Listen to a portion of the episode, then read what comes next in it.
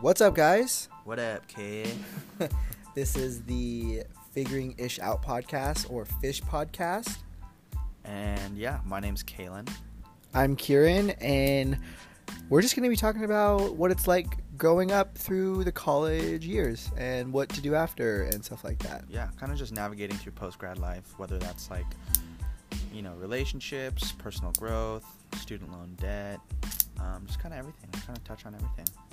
Yeah, it's going to be funny. You might laugh, you might cry, just experience things. But we're excited to share our story with you guys and can't wait for everything to come. Th- thank you guys, and I hope you enjoy our podcast.